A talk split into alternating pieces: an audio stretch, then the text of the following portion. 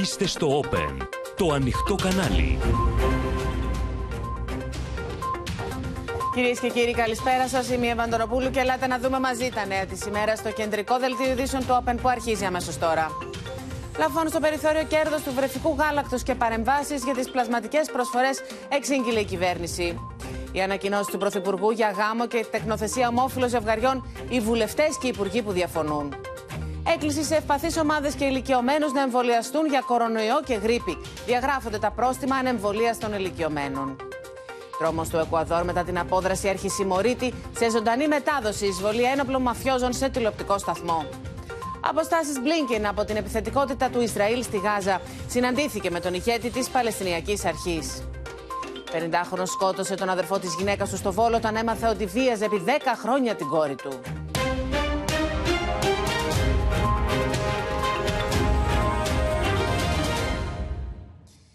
Μέτρα για την αντιμετώπιση της ακρίβειας σε κατηγορίες προϊόντων με τιμές φωτιά ανακοίνωσε σήμερα η κυβέρνηση. Ανάμεσα στα οποία και το πλαφόν στο περιθώριο κέρδους στο βρεφικό γάλα, μετά και τις αντιδράσεις, καθώς έγινε γνωστό πως οι Έλληνες γονείς το πληρώνουν χρυσάφι σε σχέση με τις περισσότερες χώρες Ευρωπαϊκής Ένωσης. Στο στόχαστρο των μέτρων μπαίνουν και οι πλασματικές προσφορές και εκτόσει. Ανάχωμα στην ακρίβεια επιχειρεί να βάλει η κυβέρνηση με μια δέσμη τεσσάρων μέτρων που η πλειοψηφία αυτών θα εφαρμοστεί ως τον Μάρτιο. Στόχος είναι να μειωθούν οι τιμές σε μια σειρά από προϊόντα, όπως απορριπαντικά, βρεφικά γάλατα και πάνες, οδοντόκρεμε, σαμπουάν, καθαριστικά, αλλά και νοπά φρούτα, λαχανικά και κρέατα. Ειδική πρόνοια θα υπάρχει και για το ζήτημα του βρεφικού γάλατος ε, όπου πράγματι ε, είναι παντελώς αδικαιολόγητο γιατί οι τιμές στην Ελλάδα είναι τόσο ακριβότερες από τις άλλες ευρωπαϊκές χώρες έτσι ώστε οι τιμές να προσαρμοστούν σε λογικά για την Ευρώπη ε, επίπεδα. μέχρι να καταλάβουν όλοι και θα έλεγα ειδικά οι πολυεθνικές εταιρείες ότι η Ελλάδα δεν είναι μπανανία και ότι ο πληθωρισμός της απληστίας δεν μπορεί να είναι ανεκτός. Τα παιδικά γενικά είναι πανάκριβα, όχι απλά ακριβά. Ε, και τροφές και γάλατα, πάνες. Σε ό,τι αφορά το βρεφικό γάλα που βρίσκεται στο επίκεντρο των συζητήσεων τις τελευταίες ημέρες για τις πολύ υψηλές τιμές, έρχεται να μπει ένα πλαφόν 7% στο εμπορικό κέρδος των επιχειρήσεων. Επίσης, έρχεται κόφτης 30% στις εκτόσει προμηθευτών προς σούπερ μάρκετ και μείωση τιμής. Στο ράφι, σε απορριπαντικά, βρεφικές πάνες, οδοντόκρεμες, καθαριστικά και άλλα προϊόντα. Επίσης, μπαίνει ένα τέλος στις παραπλανητικές προσφορές. Από σήμερα, όποιες εταιρείες προχωρήσουν σε ανατιμήσεις και εντός τριών μηνών δεν θα μπορούν να κάνουν προωθητικές ενέργειες. Τώρα το τέταρτο και τελευταίο μέτρο της κυβέρνησης είναι οι καθαρές τιμές net prices από τον παραγωγό μέχρι και τον τελικό σταθμό πώλησης που φτάνει στον καταναλωτή, σε νοπά, φρούτα, λαχανικά και κρέατα. Τα μέτρα αυτά θα πρέπει να εφαρμοστούν εντός Μαρτίου το αργότερο. Δίνουμε ένα χρόνο περίπου 40-50 ημερών για να προσαρμόσουν οι εταιρείες οι προμηθευτικές, τις εμπορικές πολιτικές και τις νέες τιμές και αυτές να περάσουν στα ράφια των σούπερ μάρκετ. Θα γίνει έλεγχος και βεβαίως η σύγκριση της τιμής ραφιού πριν την εφαρμογή του μέτρου και μετά θα είναι πάρα πολύ εύκολη. Το μόνο μέτρο που θα εφαρμοστεί άμεσα είναι το φρένο σε προσφορές στα ράφια των σούπερ μάρκετ για όσες εταιρείες προχωρήσουν σε ανατιμήσεις από σήμερα. Αυτές οι εταιρείες δεν θα μπορούν να κάνουν προωθητικές ενέργειες για το επόμενο τρίμηνο. Εκεί που χτυπάει πολύ είναι κρέατα, αυγά, ε, τόνο ξέρω εγώ που αγοράζω και γαλακτοκομικά. Κόφτης μπαίνει και μόνιμα πλέον για τις μαϊμού προσφορές και τις πλασματικές εκτόσει των προμηθευτών κατά 30% με στόχο να πέσουν οι αρχικές τιμές στα ράφια των σούπερ μάρκετ. Πάμε να δούμε λίγο τώρα πώς θα λειτουργήσει αυτή η δέσμη μέτρων. Ο Γιάννης Φόσκολο είναι κοντά μας. Αυτό το οποίο σημειώνω όμως, Γιάννη, και καταλαβαίνω πως τα μέτρα αυτά θα έρχουν με μια χρονοκαθυστέρηση. Δηλαδή θα ισχύσουν μετά από δύο μήνες. Και το ερώτημα τώρα είναι αν αυτά τα μέτρα εν τέλει λειτουργήσουν, γιατί δεν τα φέραν δύο μήνες νωρίτερα. Αφού δούμε. ξέρουν ότι χρειάζεται ένας χρόνος προκειμένου να προσαρμοστούν οι τιμές. Αυτό είναι ένα εύλογο ερώτημα. Τώρα, για την χρονοκαθυστέρηση για την οποία μου λες, αυτό που λένε από το Υπουργείο Ανάπτυξης και το Οικονομικό Επιτελείο είναι ότι χρειάζονται περίπου 40 με 50 μέρε μέρες για να αφομοιωθούν αυτά τα μέτρα από την αγορά. Είναι μέτρα τα οποία αλλάζουν εμπορικές πρακτικές 10 ετιών και χρειάζεται ένα εύλογο χρονικό διάστημα για να εφαρμοστούν στην πράξη, να περάσουν δηλαδή οι μειώσεις των τιμών, όπως είναι ο στόχος φυσικά, στα ράφια των σούπερ μάρκετ και σε όλο το λιανεμπόριο. Αυτή είναι η επιχειρηματολογία για το γεγονός ότι ορισμένα μέτρα θα τα δούμε να έρθουν αργότερα. Υπάρχει ένα μέτρο από τα τέσσερα, το οποίο είναι άμεσης εφαρμογής. Ποιο είναι; Και αυτό είναι το ότι δεν όλες οι εταιρείες οι οποίες θα κάνουν ανατιμήσεις, θα στείλουν ανατιμήσει στα σούπερ μάρκετ από σήμερα, από τη σημερινή ημερομηνία, δεν θα μπορούν πλέον να κάνουν προσφορές, τις τρίμηνες προσφορές. Λοιπόν. Α, στα προϊόντα τους αυτά. Αυτή η παρέμβαση ήρθε μετά το σάλο που προκλήθηκε σχετικά με το πόσο ακριβά πληρώνουν οι Έλληνες γονείς στο βρεφικό γάλα. Πάμε να δούμε λοιπόν τι θα γίνει. Πάμε εκεί. να δούμε λίγο τι, τι θα γίνει με αυτά τα μέτρα. Διότι το θέμα είναι θα πέσουν οι τιμές στα ράφια του σούπερ μάρκετ. Αυτό είναι που περιμένουν οι καταναλωτές. Λοιπόν, στο βρεφικό γάλα έχουμε καταρχήν το μέτρο το οποίο αφορά στο περιθώριο κέρδους. Πλαφόν στο περιθώριο κέρδους. Προσοχή, όχι στην τιμή, δηλαδή δεν υπάρχει διατίμηση του προϊόντος, υπάρχει πλαφόν στο περιθώριο κέρδους. Εκεί λοιπόν περιμένουμε να έχουμε μια άμεση μείωση της τιμής στο ράφι από τη μείωση στο πλαφόν του περιθώριου κέρδους, το οποίο πέφτει στο 7%. Γιατί πρέπει Εύα να σου πω ότι σήμερα οι πληροφορίες λένε ότι το περιθώριο κέρδους Ναι, είναι θα αρκετά πάει υψηλό. στο μέσο όρο της Ευρώπης. Αυτό είναι το ζητούμενο. Θα δούμε, θα πάει στο μέσο όρο της Ευρώπης. Διότι πέφτοντας το πλαφόν η- το κέρδος στο 7%, αν σήμερα είναι διψήφιο το περιθώριο κέρδους, γιατί έτσι ακούγεται ότι μάλλον είναι και διψήφιο, εκεί θα πρέπει να περιμένουμε μια σημαντική μείωση τιμής. Μένει να τη δούμε όμως. Για να το δούμε αυτό. Πάμε να δούμε τώρα τι θα γίνει από το χωράφι στο ράφι. Ένα θέμα που το έχουμε συζητήσει πάρα πολλές φορές.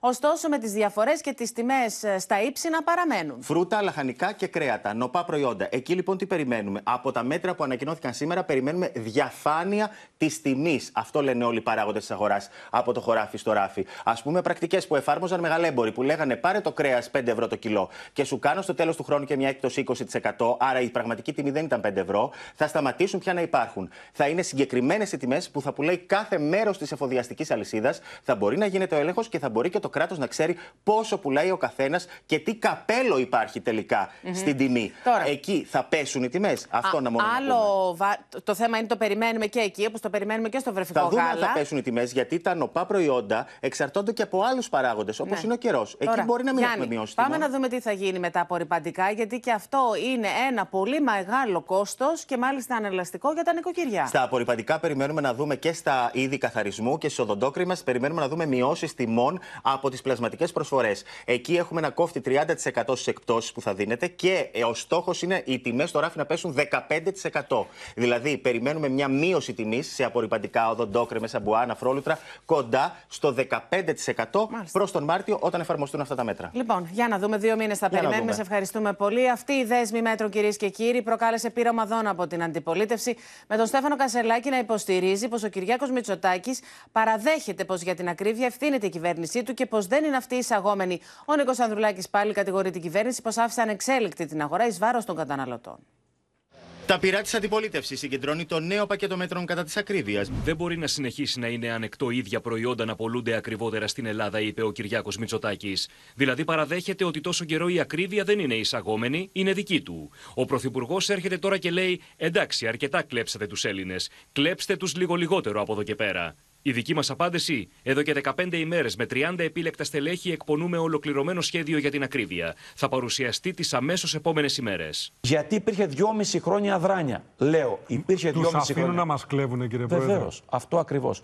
Ο κύριος Μητσοτάκης το θέμα είναι. έχει επιλέξει να είναι πρωθυπουργός των σούπερ μάρκετ και των μεγάλων, ε, από ό,τι φαίνεται, συμφερόντων και όχι πρωθυπουργός που υπηρετεί τα συμφέροντα των πιο αδύναμων Γιατί Ελλήνων μια κυ- και της μεσαίας τάξης. Γιατί- Τα νέα κυβερνητικά μέτρα για την ακρίβεια δεν είναι τίποτα άλλο παρά ένα προπέτασμα καπνού για να αποπροσανατολίσει από τα πραγματικά αίτια της φτώχειας. Λύση για ορισμένες συνέπειες της ακρίβειας μπορεί να δοθεί μόνο με την πάλη των εργαζόμενων, με το ριζοσπαστικό πλαίσιο του ΚΚΕ. Ο Έλληνας Πρωθυπουργός μας έχει συνηθίσει τα ψέματα. Πάλι λέει ψέματα. Διότι το πλαφόν θα μπει όχι στη λιανική τιμή πώλησης, αλλά στο περιθώριο κέρδους των κερδοσκόπων, των ολιγαρχών και των καρτέλ. Μίλησε μάλιστα με ακραία υποκρισία για μπανανία και για πληθωρισμό της απληστίας. Η πραγματικότητα είναι ότι οι πολιτικές της δικής του κυβέρνησης τροφοδοτούν τον πληθωρισμό της απληστίας. Πριν από λίγο, ο Πρωθυπουργός άνοιξε τα χαρτιά του για τους βασικούς άξονες του νομοσχεδίου για τον πολιτικό γάμο και την τεκνοθεσία των ομόφυλων ζευγαριών που διχάζει το κυβερνών κόμμα. Πάμε λοιπόν στη Σοφία Φασουλάκη. Σοφία, ο Κυριάκος Μητσοτάκης είπε πως το νομοθέτημα της κυβέρνησής σου θα ευ- ευθυγραμμιστεί με την πλειονότητα των χωρών της Ευρωπαϊκής Ένωσης. Να μας πεις τι είπε για την τεκνοθεσία και τι είπε για τη στάση βουλευτών και υπουργών. Ναι, Εύα, άνοιξε τα χαρτιά του ο Πρωθυπουργός για αυτό το θέμα που έχει διχάσει την κοινοβουλευτική ομάδα της Νέας Δημοκρατίας και έχει προκαλέσει και πολύ μεγάλες αντιδράσεις. Τις βλέπουμε όλες αυτές, όλες αυτές τις εβδομάδες την Εκκλησία, επιχειρώντας, θα έλεγα, να κάμψει αυτές τις αντιρρήσεις και τις αντιδράσεις, υποστηρίζοντας ότι η κυβέρνηση θέλει αυτό ακριβώς, να εξηγήσει τι θέλει να κάνει. Μιλά για τον πολιτικό και όχι για τον θρησκευτικό γάμο. Μιλά για την τεκνοθεσία, όχι όμως με υποβοηθούμενη παραγωγή. Αυτό είναι ξεκάθαρο. Παρά το γεγονός ότι είπε ότι όσα παιδιά έχουν υιοθετηθεί ή έχουν γεννηθεί με παρένθετη μητέρα από Έλληνες γονείς και ζουν στο εξωτερικό, αυτά τα παιδιά, ε, ας μου επιτρέψεις τον όρο να πω ότι θα νομιμοποιηθούν μέσα σε αυτή την οικογένεια και σε αυτόν τον γάμο στην Ελλάδα. Όμως δεν θα επιτραπεί η λύση της υποβοηθούμενης παραγωγής από τα ομόφυλα ζευγάρια ε, από την ημέρα της Άρα για να συνοψίσουμε, Σοφία, ε, το νομοθέτημα θα περιλαμβάνει τη θεσμοθέτηση του πολιτικού γάμου ε, μεταξύ των ε, δύο ανθρώπων που θέλουν να παντρευτούν, των ομόφυλων ζευγαριών και την τεκνοθεσία, αλλά όχι με υποβοηθούμενη αναπαραγωγή μέσω παρένθετης μητέρας. Ακριβώς. Αυτό είναι λοιπόν το περίγραμμα του νομοσχεδίου. Τώρα, σχετικά με τη στάση βουλευτών και κυρίως υπουργών που διαφωνούν, τι είπε ο Πρωθυπουργός; Ε, είπε αυτό που όλοι καταλαβαίναμε τον, το τελευταίο διάστημα, Εύα, ότι στους α, βουλευτές δεν θα μπει κομματική πειθαρχία, μπορούν να ψηφίσουν κατά συνείδηση. Ε, όσο τώρα, όσον αφορά τους υπουργούς, είπε χαρακτηριστικά ότι για αυτούς υπάρχει μία δέσμευση. Έτσι είπε χαρακτηριστικά. Το χαρακτήρισε ε, όμως και λεπτομέρεια σε μια αποστροφή είπε του λόγου. Αυτό είναι μια λεπτομέρεια, είπε σε μια αποστροφή του λόγου ακριβώς, αλλά είπε στους βουλευτές δεν θα μπει κομματική πειθαρχία. Οι βουλευτές ψηφίζουν, όχι οι υπουργοί. Όμως, όπως είπε, υπάρχει δέσμευση στους υπουργούς και θυμάσαι. Μπορεί δηλαδή, προηγούμενο... Σοφία, να δούμε υπουργούς να μην ψηφίζουν ή να απόσχουν και να παραμένουν στην κυβέρνηση; Εγώ θα μείνω στη φράση που είπε ο Πρωθυπουργός ότι μια αξιοπρεπή στάση είναι αυτή της αποχής. Δεν ξέρω αν ο Πρωθυπουργός δείχνει το δρόμο σε κάποιους, ε, το δρόμο της αποχής. Μένει να δούμε πώς Σίγουρα στους βουλευτές, για τους υπουργούς παραμένει λίγο ανοιχτό. Παραμένει λίγο θολό. Και μην ξεχνάς τις τελευταίες ημέρες και τα, τα λεγόμενα του κυρίου α, Μαρινάκη, του κυβερνητικού εκπροσώπου, ο οποίος έχει πει αρκετές φορές ότι δεν νοείται κάποιος να είναι υπουργός και να ναι. μην στηρίζει Άρα, το της κυβέρνησης. Μήπως περιμένει να δει πόσοι υπουργοί ή υφυπουργοί, γιατί υπάρχει ο κύριος Βορύδης. Υπάρχουν και υφυπουργοί που έχει διατυπώσει ανοιχτά την διαφωνία του. Υπάρχουν και κάποιοι υφυπουργοί της ε, κυβέρνησης που έχουν εκφράσει ενστάσεις. Μήπως λοιπόν ο Πρωθυπουργός περιμένει να δει πόσοι θα είναι αυτοί οι υπουργοί ή υφυπουργοί για να ε, κλειδώσει τελικά την απόφασή του και τη στάση του στο θέμα για τους υπουργούς; Νομίζω ότι η κυβέρνηση, το Μέγαρο Μαξίμου και ο Πρωθυπουργός επιδιώκει να κάμψει τις αντιρρήσεις και τις αντιδράσεις των υπουργών του και των υφυπουργών του. Μάλιστα, θα έχει μασάζ το επόμενο διάστημα. Σε ευχαριστούμε πολύ, Σοφία Φασουλάκη. Να ακούσουμε τις σχετικές δηλώσεις του Πρωθυπουργού. Δεν πάμε δηλαδή να ανακαλύψουμε την πυρίτιδα, ούτε να κάνουμε κάτι το οποίο ξεφεύγει από αυτό το οποίο συμβαίνει σε πολλές ε, ευρωπαϊκές χώρες. Και θέλω επίσης να τονίσω ότι μιλάμε για πολιτικό γάμα. Δεν μιλάμε εδώ πέρα ούτε για εκκλησία, ούτε για Αυτό... στέφανα. Ε, το, το λέω γιατί ξέρετε υπάρχει πάντα μία εικόνα ούτε για, ε, ούτε για ρίζια. Πάνω εδώ λοιπόν το θέμα των, των παιδιών, ναι. νομίζω ότι αυτό ξέρετε είναι το πιο ευαίσθητο θέμα. Πέραν του δικαιώματος που ξέρετε πιο πολύ, νομίζω ότι οι συμπολίτες μας δεν έχουν επί αντίρρησης στο γάμο. Εκεί που υπάρχει πάντα μία επιφύλαξη και, και την ακούμε πολύ προβληματισμό, λένε τα παιδιά, τι θα γίνει με τα παιδιά. Δεν νομίζω ότι κανείς αμφισβητεί ε, μια πραγματικότητα ότι τα ε, ομόφυλα ζευγάρια έχουν ε, παιδιά ε, και ε, δεν θα σταματήσουν αυτά τα παιδιά να υπάρχουν, δεν θα εξαφανιστούν. Πλην όμως τα παιδιά αυτά, ξέρετε, δεν έχουν ίσα δικαιώματα. Δεν κάνουμε τίποτα στο καθεστώς τη υποβαϊθούμενη ε, αναπαραγωγή. Δεν αλλάζουμε τίποτα. Μάλιστα. Και αυτή είναι μια σημαντική διαφοροποίηση ε, από την πρόταση του ΣΥΡΙΖΑ. Αλλά θέλω να σας πω και κάτι ακόμα. Ε, οι πιο πολλές ευρωπαϊκές χώρες έχουν κάνει αυτό το οποίο θέλουμε να κάνουμε εμείς. Δεν έχουν πάει δύο βήματα παραπέρα. Και όταν λέω ότι θα προχωρήσουμε ως κοινωνία, να προχωρήσουμε, ναι, δεν θα γίνουμε εργαστήρι πειραμάτων στην Ελλάδα. Με ρωτήσατε για τους βουλευτές μας. Ναι. Είναι θέμα συνείδησης. Δεν θα βάλω κομματική πειθαρχία στους βουλευτές. Το έχω πει από την πρώτη στιγμή. Όμως πρέπει και εγώ, ναι. κύριε Κουβαράκη, και όσοι πιστεύουμε στο αυτό, να πείσουμε τους βουλευτές μας. Και ενδεχομένως να μεταπίσουμε και κάποιους οι οποίοι μπορεί να Δεν έχουν Δεν θα βάλετε ε, κομματική πειθαρχία ούτε στους υπουργούς και στους υφυπουργούς. Δηλαδή, έχετε μια κυβέρνηση η οποία θα φέρει ένα νομοσχέδιο και θα μπορεί ένας υπουργός ή και ένας υφυπουργός ή ακόμα κάποιος ο οποίος έχει ένα κοινοβουλευτικό αξίωμα να πει όχι σε αυτό το νομοσχέδιο. Βουλευτές ψηφίζουν, όχι υπουργοί λοιπόν, και με τη βουλευτική τους ιδιότητα προσέρχονται σε αυτή την ψηφοφορία. Όμως, προφανώς, όταν κάποιος είναι υπουργός, ε, υπάρχει μεγαλύτερη δέσμευση σε μια ε, συλλογική απόφαση που παίρνει το Υπουργικό Συμβούλιο. Και παρακολουθήσαμε κυρίες και κύριοι τη συνέντευξη του Πρωθυπουργού Κυριάκου Μητσοτάκη στην ΕΡΤ1 στο κεντρικό δελτίο ειδήσεων και το δημοσιογράφο Γιώργο Κουβαρά. Τώρα πάμε να δούμε τις ε, διαφωνίες που εκφράζονται καθημερινά για το συγκεκριμένο νομοσχέδιο. Ενώ υπολογίζεται πως είναι τουλάχιστον 70 οι βουλευτές του Γαλάζιου Κόμματος που εκφράζουν τον προβληματισμό τους. Με την κοινοβουλευτική ομάδα της Νέας Δημοκρατίας να εμφανίζεται διχασμένη για το γάμο των ομόφυλων ζευγαριών, το ενδιαφέρον του Μεγάρου Μαξίμου και της Πυραιός μετά τη συνέντευξη του Πρωθυπουργού στρέφεται τώρα στους διαφωνούντες βουλευτές και υπουργούς, τόσο με το γάμο, πολύ περισσότερο όμως με την τεκνοθεσία. Είναι μια πρωτοβουλία που για μας έχει σαν στόχο να ενώσει την ελληνική κοινωνία και όχι να τη διχάσει. Δεν θέλουμε να επικρατήσει ένα κλίμα κοινωνικού διχασμού. Μετά την παρουσίαση του πλαισίου από τον ίδιο τον Κυριάκο Μητσοτάκη, με έμφαση στα δικαιώματα των παιδιών των ομόφυλων ζευγαριών, θα ξεκινήσει η επιχείρηση πυθούς των διαφωνούντων, βουλευτών και υπουργών, με τους τελευταίους να φαίνεται δύσκολο να παραμείνουν στην κυβέρνηση, εάν τελικά καταψηφίσουν ή απέχουν από την ψηφοφορία.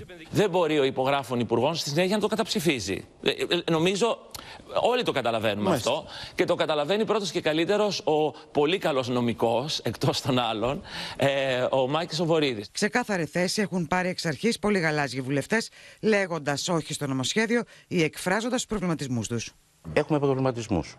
Εγώ προσωπικά, αλλά να ξεκαθαρίσουμε ότι η Νέα Δημοκρατία πέρασε και από τη διαδικασία του Συμφώνου Συμβίωσης. Ναι. Εκεί είστε κατά, τι είχατε κάνει; ε, δεν είχα πάει να ψηφίσω. Εγώ έχω τοποθετηθεί, οι θέσεις μου είναι γνωστές. Δεν αλλάζει λοιπόν ξεκινάνε αυτό. από αλλάζει. το θέμα του γάμου. Έχω μια κρυστάλλινη, τη... μια κρυστάλλινη θέση.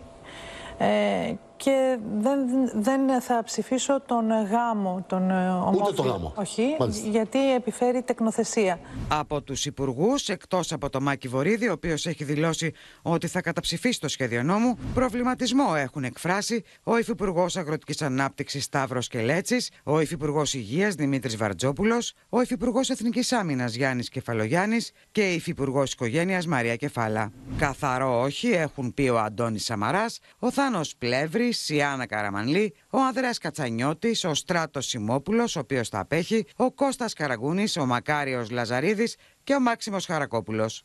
Ο Νίκος Ανδρουλάκης, μιλώντας στην πρωινή εκπομπή του Open, τάχθηκε υπέρ του πολιτικού γάμου, επεσήμανε όμως ότι το Πασόκ δεν θα γίνει δεκανίκη της κυβέρνησης. Ό,τι θέμα αφορά τεκνοθεσία και υιοθεσία, με απόλυτο σεβασμό και προτεραιότητα στο συμφέρον του παιδιού και τα δικαιώματά του. Η κυβέρνηση από εσάς περιμένει, να ξέρετε. Και από το ΣΥΡΙΖΑ. Ε, και από το ΣΥΡΙΖΑ, γιατί θα ψηφίσουν οι μισοί βουλευτές. Ε, επειδή καταλαβαίνουμε, ξέρετε, έχουμε πολιτική εμπειρία, δεν θα μεταβιβάσει ο κύριος Μητσοτάκης τα ισοκομματικά του προβλήματα στο Πασόκ. Σήμερα θα περιμένουμε τον Πρωθυπουργό τι απόψει του για την τεκνοθεσία. Από εκεί και πέρα υπάρχει ένα ευρωπαϊκό δεδικασμένο. Για λόγους ισότητας πρέπει να αντιμετωπιστούν όλα τα ζευγάρια το ίδιο. Λοιπόν, ακούσαμε την ε, άποψη του Νίκου Ανδρουλάκη, το τι είπε δηλαδή για το τι θα κάνει το Πασόκ ε, στο σχετικό νομοσχέδιο και είπε χαρακτηριστικά δεν θα δέσουμε τα κορδόνια, βλέπουμε και το Χρήστο Τσιγουρή, δεν θα δέσουμε τα κορδόνια του Κυριάκου Μητσοτάκη, λέγοντας επί της ουσίας πως δεν θα γίνουμε δεκανίκη της Νέας Δημοκρατίας και του Πρωθυπουργού στο συγκεκριμένο νομοσχέδιο. Λέει, καθίστε να το δούμε σε όλες τις λεπτομέρειες και θα αποφασίσουμε τι θα κάνουμε. Είναι ένα ερώτημα λοιπόν, μένει να δούμε τι θα κάνει το Πασόκ Χρήστο Τσιγουρή. Ένα άλλο ερώτημα κομβικό είναι τι θα κάνει ο ΣΥΡΙΖΑ. Γιατί αν δεν το ψηφίσει ο ΣΥΡΙΖΑ και το Πασόκ, δεν περνάει το νομοσχέδιο, δεν βγαίνουν τα κουκιά. Στο ΣΥΡΙΖΑ περιμένουν να δουν ποια θα είναι η πλήρης διατύπωση του σχεδίου νόμου που θα φέρει τελικά η κυβέρνηση. Καθώς από την σημερινή συνέντευξη του Πρωθυπουργού υπάρχει μια βασική κατεύθυνση και για τις βασικές προβλέψεις. Ωστόσο, παραμένει ασαφής η τελική διατύπωση που θα διαμορφωθεί ενδεχομένως από τη συζήτηση που θα ακολουθήσει, όσο και το χρονικό σημείο στο οποίο θα έρθει ε, αυτή η πρωτοβουλία στη Βουλή. Σε κάθε περίπτωση πάντως, αν και πιέζουν την κυβέρνηση για μια θαραλέα μεταρρύθμιση ε, πιο πέρα από την κυβερνητική πρόταση, ε, όπως φαίνεται και από την πρόταση νόμου που επανακατέθεσε ο ΣΥΡΙΖΑ, ε, θα πρέπει πάντα, νομίζω, επιχειρώντας να ερμηνεύσουμε τις προθέσεις του Κουμουνδούρου, να θυμόμαστε ότι ε, στο ΣΥΡΙΖΑ έχουν σε πρώτη προτεραιότητα τα δικαιώματα και τις ατομικές ελευθερίες. Ε, υπάρχει σαφής θέση προωθημένη σε σχέση με εκείνη Έχουν διαφωνία όμως. Βάζουν και το θέμα της ε, υποβοηθούμενης αναπαραγωγής μέσω παρένθετης μητέρας και άλλες διαφωνίες. Ουσιαστικά αυτή είναι η κυρίαρχη διαφορά. Στην ε, πρόταση νόμου που κατέθεσε ο ΣΥΡΙΖΑ υπάρχει πρόβλεψη για άρση των διακρίσεων ε, στα ομόφυλα ζευγάρια. Ε, Βεβαίως, ε, αναγνωρίζουν ότι είναι ένα αναγκαίο θεσμικό βήμα, μια αναγκαία μεταρρύθμιση που πρέπει να γίνει για να ευθυγραμμιστεί η χώρα μας με όσα ισχύουν στο οικογενειακό δίκαιο για την άρση των διακρίσεων στο γάμο και σε πολλές άλλες ευρωπαϊκές χώρες. Άρα, καταλαβαίνεις, θα το ψηφίσει ο ΣΥΡΙΖΑ ή όχι. Συνεπώς, με βάση τις πληροφορίες που έχεις έως τώρα; Θα είναι πάρα πολύ δύσκολο, αν και σας είπα τηρούν στάση αναμονής για τη διατύπωση, θα είναι πάρα πολύ δύσκολο για το ΣΥΡΙΖΑ να καταψηφίσει αυτό το νομοσχέδιο, επειδή ενδεχομένως δεν έχει την διατύπωση που η Κουμουνδούρου έχει προκρίνει. Σε κάθε περίπτωση, περιμένουν να δουν πώς θα έρθει η κυβέρνηση Χριστό. και πότε και με ποια διατύπωση. Σε ευχαριστούμε πολύ, Χριστό Τσιγουρή. Τώρα, ανοιχτό κάλεσμα σε όλες τις προοδευτικές δυνάμεις να συμπορευτούν με το Πασόκ υπό την προπόθεση πως το κόμμα θα έρθει στη δεύτερη θέση στι ευρωεκλογές. Απευθύνω ο Νίκος Ανδρουλάκης, μιλώντας στο Open και την εκπομπή Ωρα Ελλάδος. Ξεκαθάρισε πάντως πως μιλά για μια συνεργασία στα πρότυπα αυτής που οδήγησε στη νίκη του Χάρη Δούκα στο Δήμο των Αθηναίων και όχι με χαρακτηριστικά, όπως είπε, οπορτουνισμού. Αν το Πασόκ έχει μια ισχυρή εντολή σε ευρωπαϊκές εκλογές. Θα πάρω όλες τις πρωτοβουλίες που χρειάζεται για να υπάρξει η δύναμη αυτή η προοδευτική που θα μπορεί να αντιμετωπίσει νικηφόρα τη νέα δημοκρατία στις επόμενες εκλογές. Διαφωνώ απόλυτα με τη συγκόλληση κομμάτων. Δεν πρόκειται το Πασόκ να γίνει μέρος του προβλήματος που λέγεται σήμερα ΣΥΡΙΖΑ. Ναι. Το Πασόκ θα κάνει ένα ανοιχτό κάλεσμα προς όλες τις προοδευτικές δυνάμεις όπως έγινε στο Δήμο της Αθήνας. Με μόνη πηξίδα τον νικηφόρο μοντέλο Δούκα στο Δήμο Αθηναίων και με στόχο οι ευρωεκλογές να είναι ο βατήρας που θα εκτοξεύσει στην πρώτη θέση το Πασόκ στις επόμενες βουλευτικές κάλπες, ο Νικό Ανδρουλάκης βάζει πάγο στο σενάριο ενός πολιτικού γάμου της Χαριλαουτρικούπη με την Κουμουνδούρου. Σήμερα έχουμε ένα κόμμα όπου στο όνομά του λέει ριζοσπαστική αριστερά. Στελέχη του λένε να είμαστε σοσιαλδημοκράτες και ο πρόεδρός του σύμφωνα με τα λεγόμενα του στενότερου του συνεργάτη, ήταν υποψήφιος υπουργός της Νέας Δημοκρατίας. Λοιπόν, για μένα όλα αυτά δείχνουν ένα καμβά που στέλνει ένα μήνυμα στην κοινωνία. Είναι μονόδρομος για να έχει αντίπαλο η Νέα Δημοκρατία, το Πασόκ να είναι αξιωματική αντιπολίτευση στις ευρωπαϊκές εκλογές Νέα επιχείρηση συγκάλυψης από το Μαξίμου του σκανδάλου των υποκλοπών, καταγγέλει ο πρόεδρος του Πασόκ, με αφορμή την απόφαση για αρχιοθέτηση του πειθαρχικού ελέγχου εις βάρο τη μέχρι πρώτη ω εισαγγελέα τη ΕΕΠ Βασιλικής Βλάχου σχετικά με τις παρακολουθήσεις. Αυτό το ζήτημα δεν μπορεί να κλείσει με συγκάλυψη. Η σημερινή εισαγγελέα της ΕΕΠ δικαιώνει την προηγούμενη εισαγγελέα της ΕΕΠ για ένα θέμα που αφορά την παρακολούθηση εμένα και τη μισή κυβέρνηση της Νέας Δημοκρατίας και δεν ανοίγει μύτη. Φωτιές άναψη, κυρίες και κύριοι, η δήλωση του Προέδρου της Εξεταστικής που διερευνά το πολύ νεκρό δυστύχημα των τεμπών, Δημήτρη Μαρκόπουλου, που χαρακτήρισε την Επιτροπή γουρλίδικη επειδή υποργοποιήθηκαν δύο μέλη της μετά τη θύελα των αντιδράσεων από τα κόμματα της αντιπολίτευσης που ζητούν την αντικατάσταση Μαρκόπουλου, αλλά και από την αντίδραση συγγενούς θύματος, ο γαλάζιος βουλευτής ζήτησε συγγνώμη. Για να κάνουμε και λίγο χιούμορ, η επιτροπή μας είναι και κάπως γουρλίδικη. Δύο πολύ καλοί και άξιοι συνάδελφοί μας, ο κύριος Ανδρέας Νικολακόπουλος και η κυρία Ιωάννα Λιτρίβη, υπουργοποιήθηκαν. Αυτή η δήλωση του Προέδρου της Εξεταστικής Επιτροπής Δημήτρη Μαρκόπουλου προκάλεσε αντιδράσεις και τη δυσαρέσκεια συγγενών θυμάτων του τραγικού δυστυχήματος. Το μόνο που δεν είπε είναι πάντα τέτοια και του χρόνου. Έσχος, προσβολή, ύβρις. Να φέρουν κέρασμα οι δύο νέοι υπουργοί 57 κορνέδες. Ο Δημήτρης Μαρκόπουλος αναγκάστηκε να ζητήσει συγγνώμη για τη δήλωσή του. Άστοχη η σημερινή μου δήλωση στην Εξεταστική Επιτροπή και οφείλω να το αναγνωρίσω. Ζητώ συγγνώμη, δίχως να επικαλούμε περιττές δικαιολογίες. Αυτή η συγγνώμη όμως δεν στάθηκε ικανή να περιορίσει τις αντιδράσεις των κομμάτων της αντιπολίτευσης. Με τη Νέα Αριστερά να ζητά την αντικατάστασή του. Η συγκεκριμένη δήλωση εκτός από προσβολή, εκτός από ύβρι, ξεκάθαρα είναι και μια εργαλειοποίηση της Επιτροπής. Η ελάχιστη κίνηση σεβασμού στη μνήμη των θυμάτων των τεμπών είναι η απομάκρυνσή σας από την Επιτροπή, κύριε Μαρκόπουλε. Οτιδήποτε λιγότερο ε, μετατρέπει την προσβολή πια σε κυβερνητική γραμμή. Η συγγνώμη του κυρίου Μαρκόπουλου δεν έχει καμία αξία. Η στρατηγική που ο ίδιος ακολουθεί στην Εξεταστική Επιτροπή είναι στρατηγική συσκότησης. Ο Δημήτρης Μαρκόπουλος ζήτησε συγγνώμη και με την έναρξη της σημερινής συνεδρίασης. Η χθεσινή μου δήλωση περί γουρλίδικης επιτροπής για κάποιους συναδέλφους ε, προφανώς ήταν άστοχη. Ζητώ συγγνώμη. Και... Στο μεταξύ, σήμερα κατέθεσε ο Μιχάλης Χρυσοχοίδης, ο οποίος απέφυγε να τοποθετηθεί για τις αιτίες που οδήγησαν στην τραγωδία των Τεμπών. Μιλώντας ωστόσο για το σιδηρόδρομο επί δικής του θητείας, είπε πως υπήρχαν θέματα ασφαλείας λόγω των μνημονιακών περικοπών και πως για το λόγο αυτό κάθε 20 με 30 μέρες καλούσε τους αρμόδιους στο γραφείο του για να τους κρατάς σε επαγρύπνηση. Πάμε στο ΣΥΡΙΖΑ πάλι με διαφορετικές προσεγγίσεις για τον προσανατολισμό του κόμματος μεταξύ αριστεράς και κεντροαριστεράς. Εμφανίζονται στελέχη του κόμματος μετά την πρόταση Ραγκούση, Θεοχαρόπουλου και Ζαχαριάδη για μετακίνηση στους ευρωσοσιαλιστές. Συζήτηση που αναμένεται να κορυφωθεί στο συνέδριο του κόμματος. Μεταξύ κέντρο-αριστερά και αριστεράς κινείται η συζήτηση στην Κουμουνδούρου, καθώς τα σχόλια για την πολιτική κατεύθυνση του ΣΥΡΙΖΑ πληθαίνουν μετά την πρόταση των Ραγκούση, Θεοχαρόπουλου και Ζαχαριάδη για προσχώρηση του ΣΥΡΙΖΑ στους ευρωσοσιαλιστές η οποία πάντως συναντά διαφωνία κορυφαίων στελεχών της προεδρικής πλευράς. Δεν την υποστηρίζω. Θεωρώ ότι είναι πολύ καλύτερο το δρομολόγιο της ενίσχυσης και της αριστερής πολιτικής στην Ευρώπη, αλλά και της συνεργασίας με μια ισχυρή αριστερά των Σοσιαλδημοκρατών και των Πρασίνων, που το έχουμε κάνει. Η Σοσιαλδημοκρατία, και για να το πούμε και εδώ στην Ελλάδα, δυστυχώς υπέκυψε σε λογικές λιτότητας μνημονίων και υπερκερδών στο παρελθόν λίγων κοινωνικών ομάδων. Ε, δεν υπάρχει πια ο Λέξη Τσίπρας, δεν είναι ο ΣΥΡΙΖΑ μεγάλο κόμμα. Η, η Γκουε αυτή τη στιγμή είναι ακόμη μικρότερο κόμμα.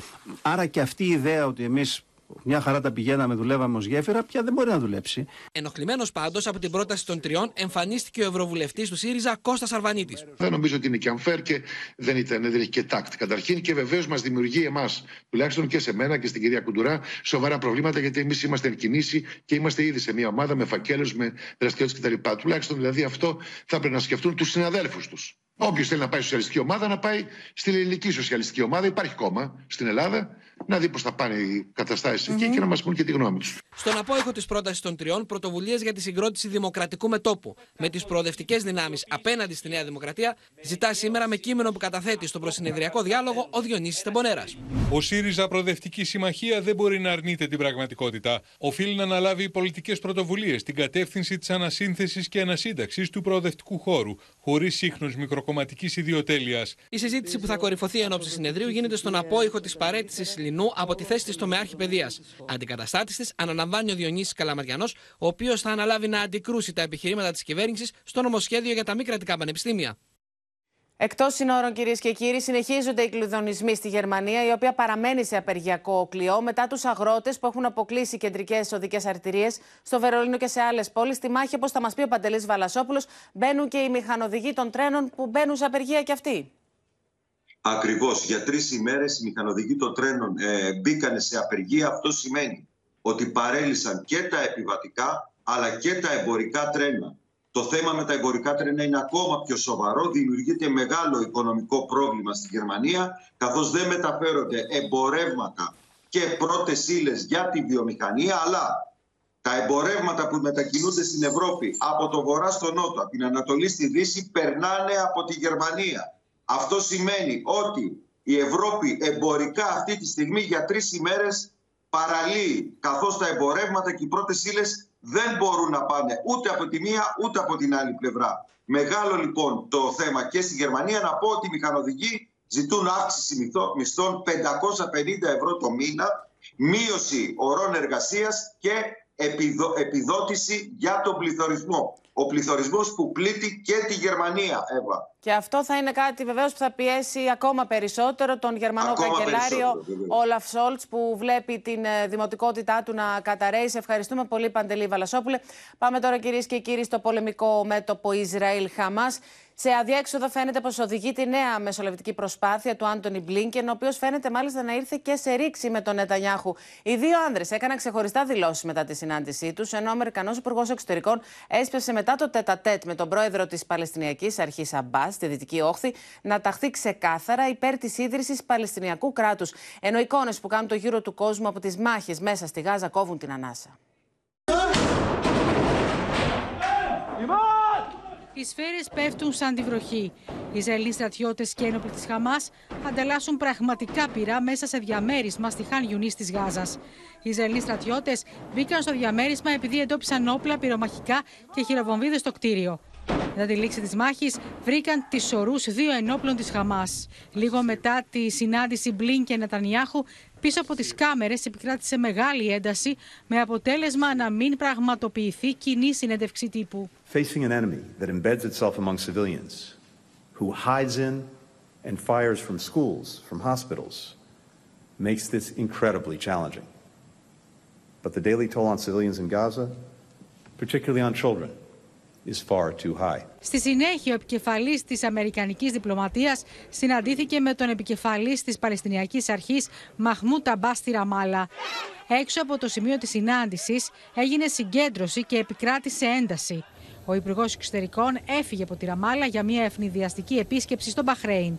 We were focused uh, on making sure that the conflict uh, ongoing now in Gaza doesn't spread uh, to other places. That's been our focus since, uh, since October 7th.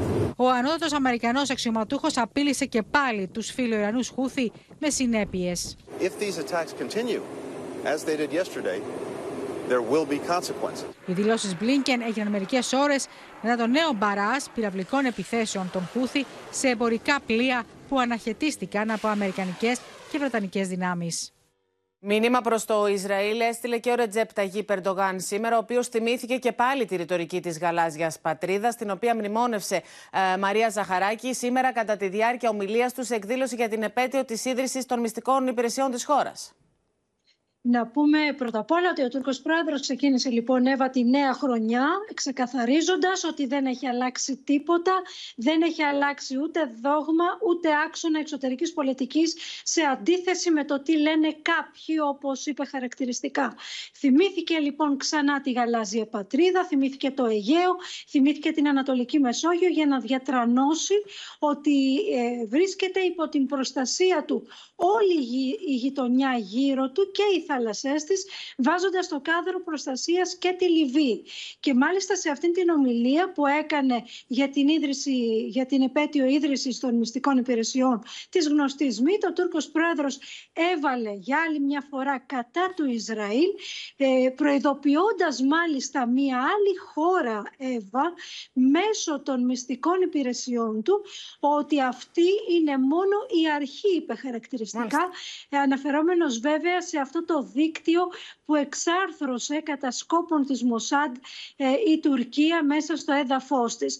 Και είπε ότι δεν γνωρίζετε καλά ποια είναι η Τουρκία, θα αναγκαστείτε να τη μάθετε.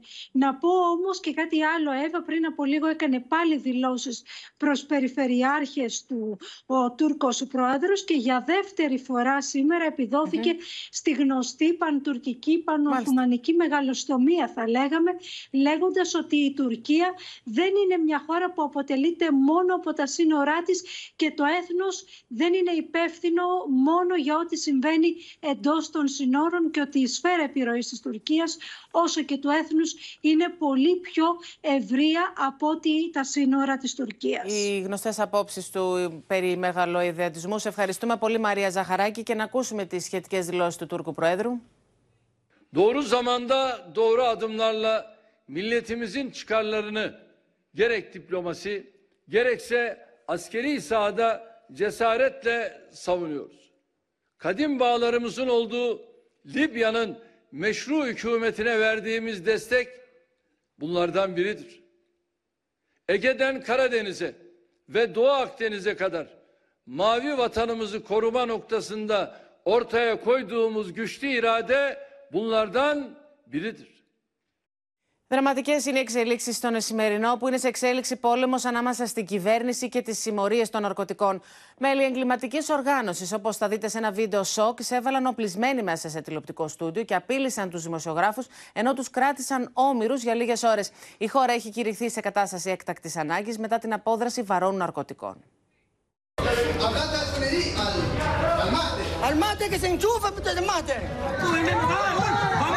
Σκηνές τρόμου στο Εκουαδόρ μετά την απόδραση του διαβόητου εγκληματία Φίτο, του νούμερο ένα δημοσίου κινδύνου της χώρας και αρχηγού της μεγαλύτερης συμμορίας Λοσσονέρο.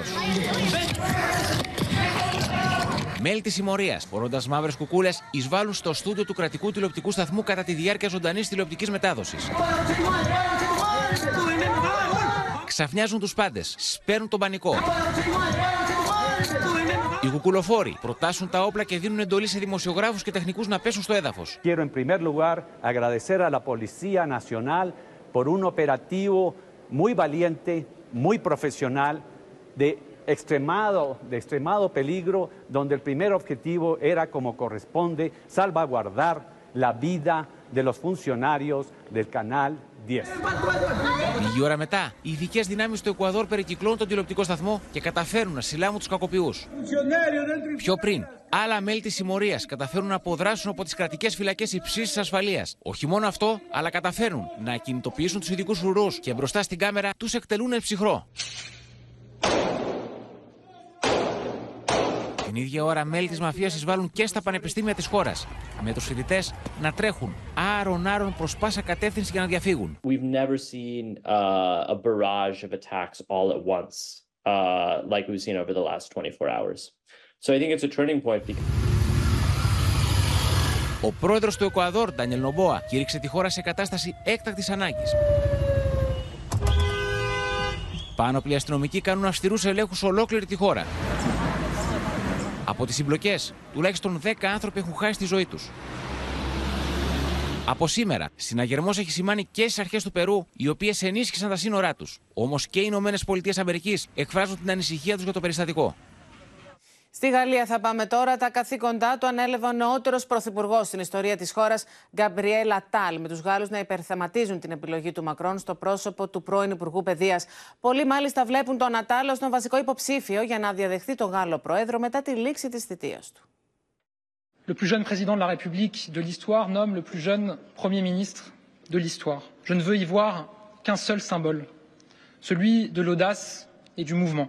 Με αυτά τα λόγια ο Γκαμπριέλ Ατάλ συστήνεται στο λαό της Γαλλίας. J'aurai donc un objectif, garder le contrôle de notre destin et libérer notre potentiel français. Μπροστά από το Μάτινιον Παλάς στο Παρίσι, ο μέχρι πρότινος Υπουργός Παιδείας διαδέχεται την Ελιζαμπέθ Μπορν και γίνεται ο νεότερος Πρωθυπουργός και ο πρώτος ανοιχτά ομοφυλόφιλος πολιτικός στην ιστορία της σύγχρονης Γαλλίας. Είχε προηγηθεί η παρέτηση της προκατόχου του υπό το βάρος του μεταναστευτικού. This is a very young man who, like Macron, is wants to kind of break the codes of French politics. Ο 34 ετών Νατάλ, ένθερμο υποστηρικτής του Μακρόν, έχει βρεθεί σε υψηλές πολιτικές θέσεις, όπως εκπρόσωπος της κυβέρνησης και υπουργός προπολογισμού. He's got the trust of the head of state because he's been loyal to him from the beginning. Τη θητεία τους στο Υπουργείο Παιδείας φράγησε η απόφαση για απαγόρευση της μουσουλμανικής αμπάγια στα σχολεία. Πρόσφατες δημοσκοπήσεις, μάλιστα, τον κατατάσσουν ω το πιο δημοφιλή πολιτικό στη Γαλλία. Gabriel Attal, il est idéal parce qu'il est jeune, il est, euh, il est ministre euh, complètement dédié à, à, à son président. Donc, idéalement, euh, dans le, il rentre bien dans le cadre. Τα παιδικά χρόνια του νέου Γάλλου Πρωθυπουργού δεν ήταν ανέμελα. Δεν έκρυψε ότι έχει πέσει θύμα bullying λόγω της ομοφιλοφιλίας του. Είχε ελληνορωσικές ρίζες από τη χριστιανή Ορθόδοξη μητέρα του και εβραϊκές από τον Τινήσιο πατέρα του. Est-ce qu'un jour plus tard vous aimeriez bien être président de la République En tout cas, ce que je peux te dire, c'est que tous les jours, moi, je travaille avec le président de la République et que je vois combien c'est un, euh, une fonction qui est très très difficile. Πολλοί λένε πω αν ακολουθήσει τα βήματα Μακρόν, μπορεί μια μέρα να γίνει ο επόμενο πρόεδρο τη Γαλλική Δημοκρατία. Επιστρέφουμε στην εσωτερική επικαιρότητα και στο έγκλημα στον Βόλο, όταν ένας πατέρας σκότωσε τον αδερφό της γυναίκας του, όταν η 18χρονη κόρη του του αποκάλυψε πως από τα 9 της χρόνια την βίαζε. Πάμε λοιπόν στη Μίνα Καραμίτρου για να δούμε περισσότερες πληροφορίες για αυτή την οικογενειακή τραγωδία.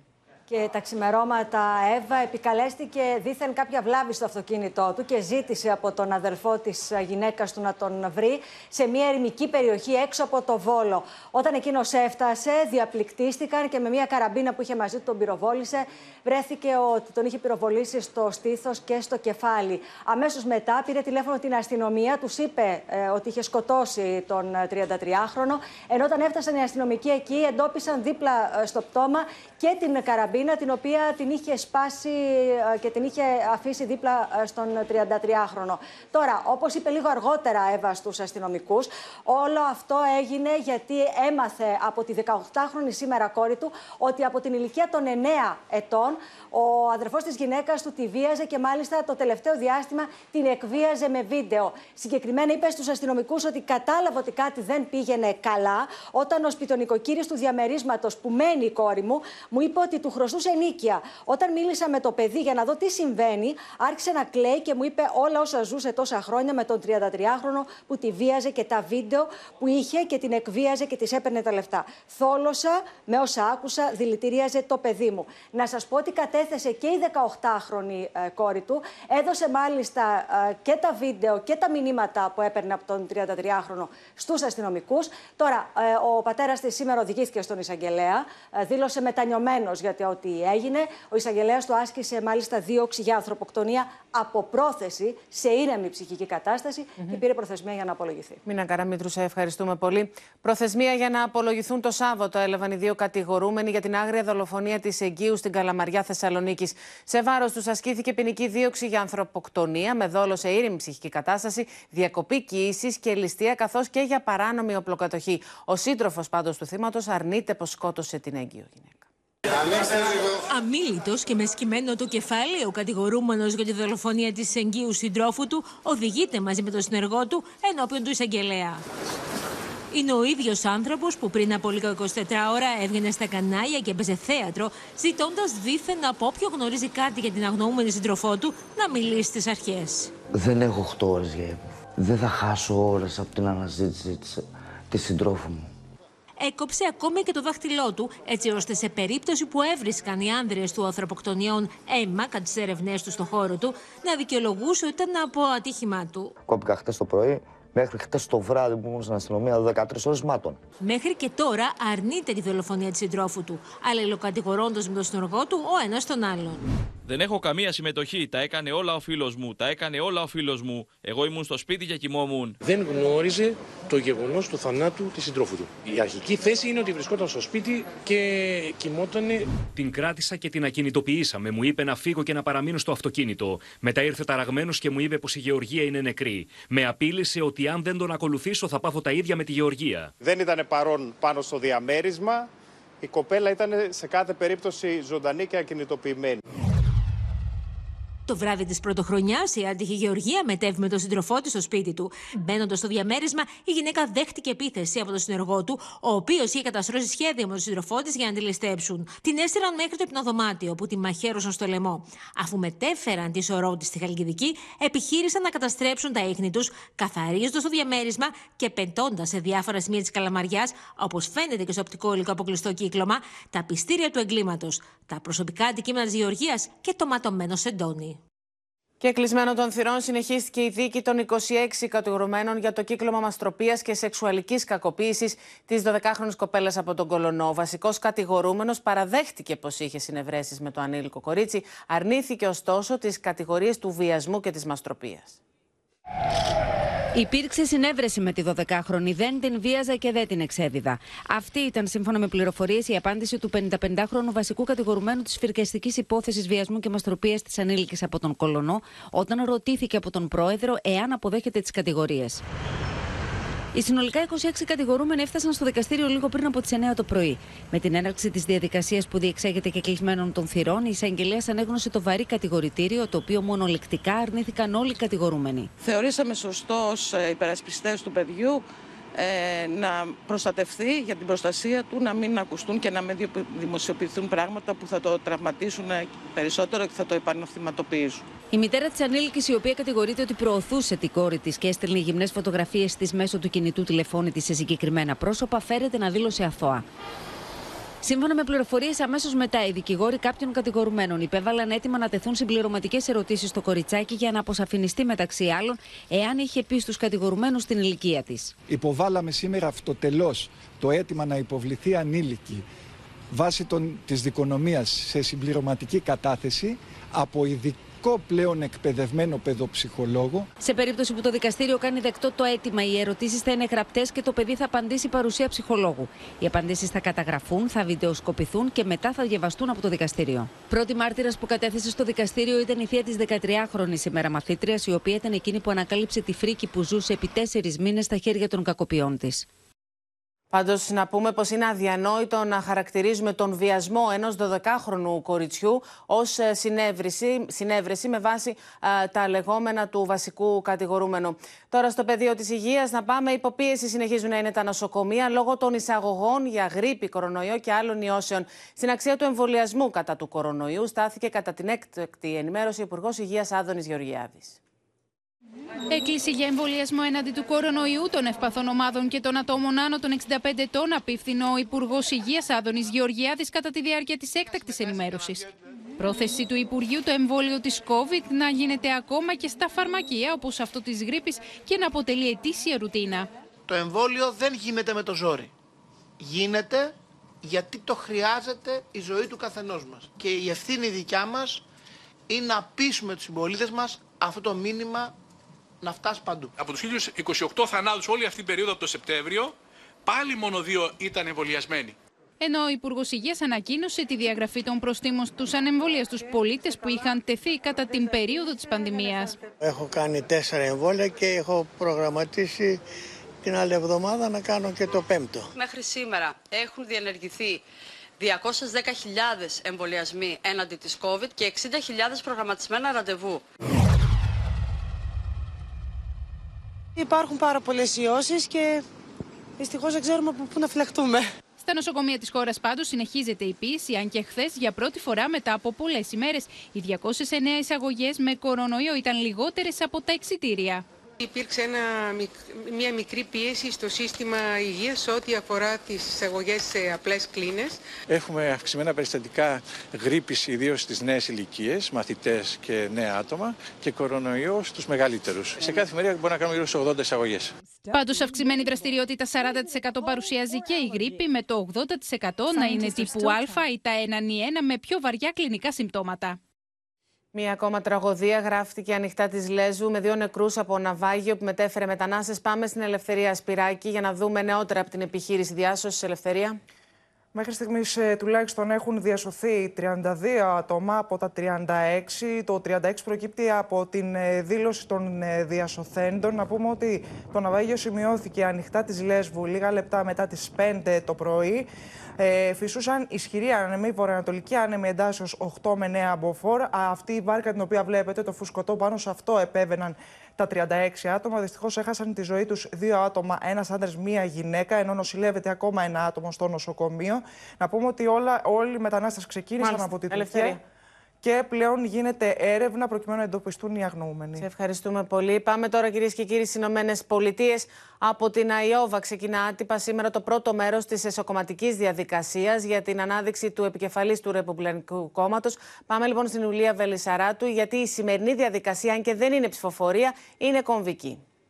Ακριβώς το δρόμο λοιπόν για την 15η Ιανουαρίου που γίνονται οι προκριματικές για την πρώτη ανάδειξη του Ρεπουμπλικανικού Κόμματος. Έχουμε λοιπόν τον Ντόναλτ Τραμπ, ο οποίος σύμφωνα με τις δημοσκοπήσεις προηγείται με 52,3% στην πρόθεση ψήφου έναντι της Νίκη Χέιλι και του Ντεσάντης που έπονται αρκετά πίσω με 16%. Σήμερα, μάλιστα, Ντεσάντης και Χέιλι αναμετρώνται σε debate. Δεν βρίσκεται εκεί ο Τραμπ, δείχνοντας ότι είναι πολύ μπροστά και δεν τους ε, υπολείπεται, δεν τους δίνει σημασία. Σε κάθε περίπτωση, η Αϊόβα σήμερα θα ξεκινήσει τις μικρές συνελεύσεις για να πάει προς προκριματικές τη 15η Ιανουαρίου, όπου θα αναδειχθεί εκεί ε, η πρώτη ψηφοφορία για το αν ο Τραμπ θα κερδίσει την πολιτεία κλειδί που πάντοτε παραδοσιακά είναι στον Ομπάμα. Μένουμε στις Ηνωμένες Πολιτείες για να δούμε τη σφοδρή κακοκαιρία που πλήττει πολλές περιοχές. Oh Ανεμοστρόβιλοι σαρώνουν τον νότο των Ηνωμένων Πολιτειών καταστρέφοντας ολόκληρα κτίρια και ξεριζώνοντας δέντρα. Οι εικόνες από ψηλά είναι αποκαρδιωτικές. Τουλάχιστον πέντε άνθρωποι έχασαν τη ζωή τους από τη σφοδρή κακοκαιρία που πλήττει μεγάλο μέρος των Ηνωμένων Πολιτειών.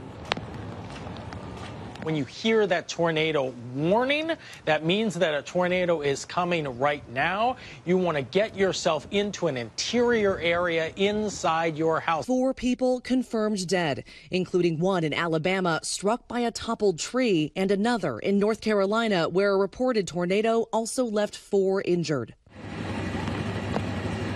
Ο κυβερνητής της Φλόριντα, Ρον Ντεσάντης, κήρυξε 49 κομιτείες σε κατάσταση έκτακτης ανάγκης. Σε κλειό χιονιά η Αϊόβα, όπου εκεί δίνεται και η πρώτη μάχη για το χρήσμα των Ρεπουμπλικανών. Οι χιονοπτώσεις είναι πυκνές και το κρύο τσουχτερό. and this will definitely be the coldest uh, uh, day concurrent of the uh, Iowa caucus uh, that we've seen back to dating back to 1972. Την ίδια στιγμή και το βόρειο τμήμα των ΗΠΑ χτυπήθηκε από ισχυρούς ανέμους και χιονοθύελες. Εξαιτίας της καταιγίδας, περισσότερες από 1.300 πτήσεις ακυρώθηκαν. Στο σημείο αυτό το δελτίο μας ολοκληρώθηκε. Μείνετε συντονισμένοι στο Open. Αμέσως μετά ακολουθεί η ξένη σειρά, η υπόσχεση από όλους εμάς να έχετε ένα πολύ όμορφο βράδυ. Καλή νύχτα.